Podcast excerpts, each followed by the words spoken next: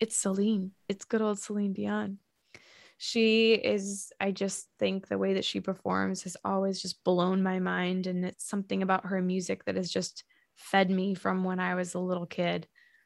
My dad, I think it was, introduced me to her and her music. And I just, I know every single song.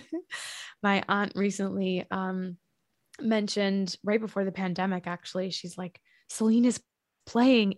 And so I took my mom and went with my aunt. And it was like none other. It was just absolutely amazing.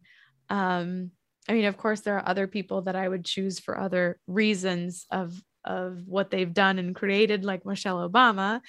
But um, for just sort of like my female icon, I have to just say Celine. And I think the way that she's, in my opinion, it's just like the way that she's carried herself over the years is really beautiful to watch. And she's just a powerhouse on that stage. So if I like, I know how it feels to stand in front of an audience of even 4,000 actually, because we did a show for 4,000 once. So I know how that feels and how commanding that can feel.